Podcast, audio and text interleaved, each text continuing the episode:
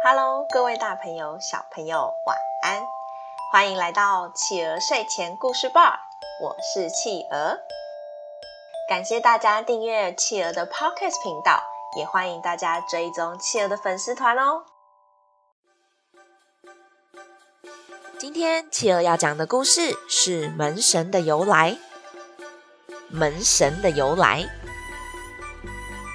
很久以前有个朝代，唐朝。有优秀的皇帝唐太宗。有一天晚上，他梦到了一个奇怪又令他烦恼的梦。他梦见了一个相貌古怪、穿着白衣服的人。他一见到唐太宗就跪了下来。嗯，你是谁？为什么要跪在我面前？我不是普通人，我是龙王，平日是专门管下雨的。今天来，我是希望皇帝您救我一命。嗯。怎么回事？你告诉我，只要我做得到，我一定救你。唉，这都怪我，无意中违反了玉皇大帝的规定，犯了死罪。现在啊，想来想去，只有拜托皇帝您救我了。那天呐，我打扮成现在这个模样去长安城玩，结果我在街上遇见了一个算命摊子，那算命的人留了一脸白胡子。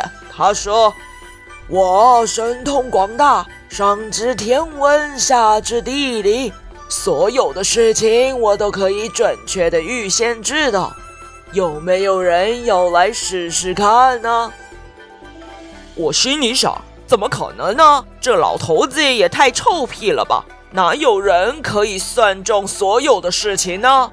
于是我就想出个难题给他，我问他：“老头子。”你说你算命很准，不如你来算算我这长安城什么时候会下雨吧。算命先生摸了摸自己的白胡子，看了我一眼，就闭上眼睛喃喃自语。接着他就说：“明日午时，长安城会下雨，三寸三分。”哼，这老头子也没搞清楚，我就是掌管下雨的龙王。我什么时候要下雨？要下多少的雨？他管得着吗？哈哈，我就想说明天我再找他算账。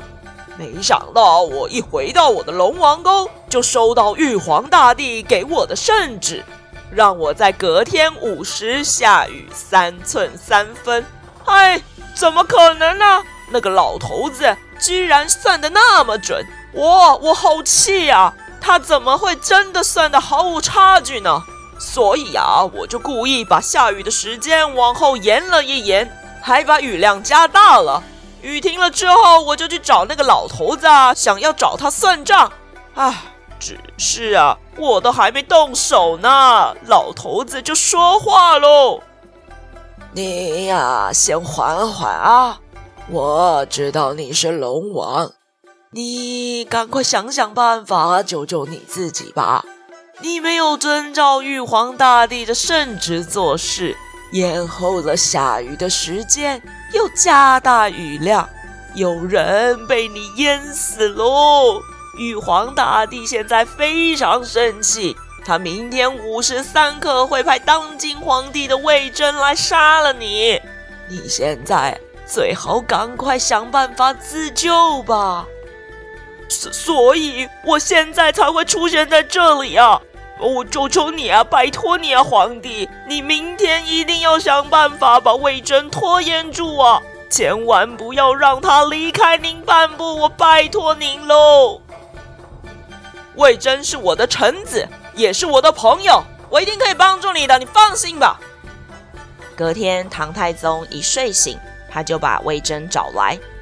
唐太宗用尽各种理由把魏征留在身边，不敢让他离开。眼看着午时三刻就快要到了，唐太宗赶紧又约了魏征陪他下棋。只是一整天陪着皇帝，魏征太累了，不小心就睡着了。唐太宗心想：让他睡吧，反正睡着就不会离开我的视线啦。过没多久，魏征他醒来了。哦，好累呀！嗯，不是睡了一觉吗？怎么会好累呢？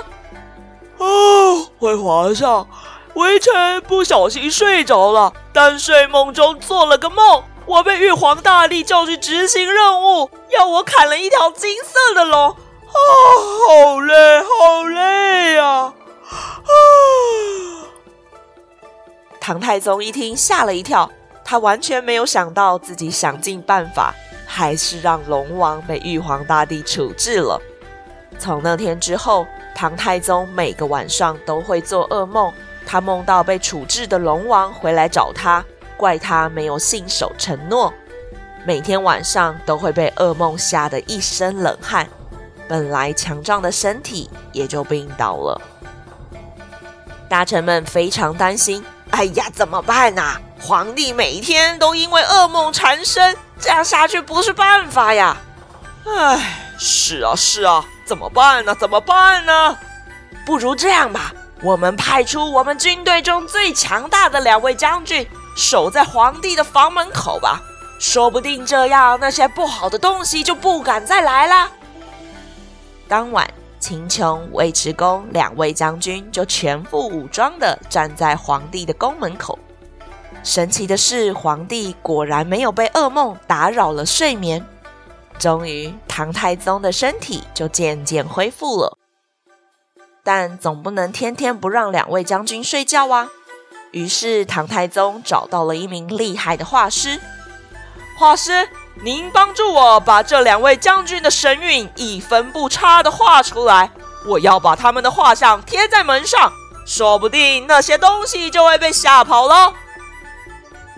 三天之后，画师将完成的两张画像交给皇帝。啊哈哈，太好太好了，画得非常传神，这样肯定不会有人来打扰我的睡眠喽。从此以后，画像真的发挥了功能。皇帝也可以安稳的睡觉了。好啦，宝贝们，今天我们的故事就说到这里结束喽。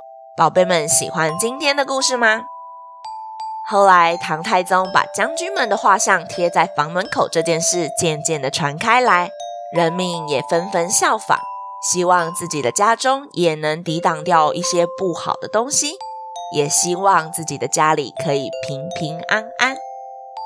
难怪我们现在经常在红色的春联上看到两位英勇的将军呢。欢迎爸爸妈妈帮宝贝把宝贝的想法在宝宝成长教师企鹅的粉丝团故事回应专区告诉企鹅哟。也欢迎大家把企鹅的 Podcast 继续分享给更多的好朋友。我是企鹅，我们下次见，晚安。一闪一闪亮晶晶，满天都是小星星。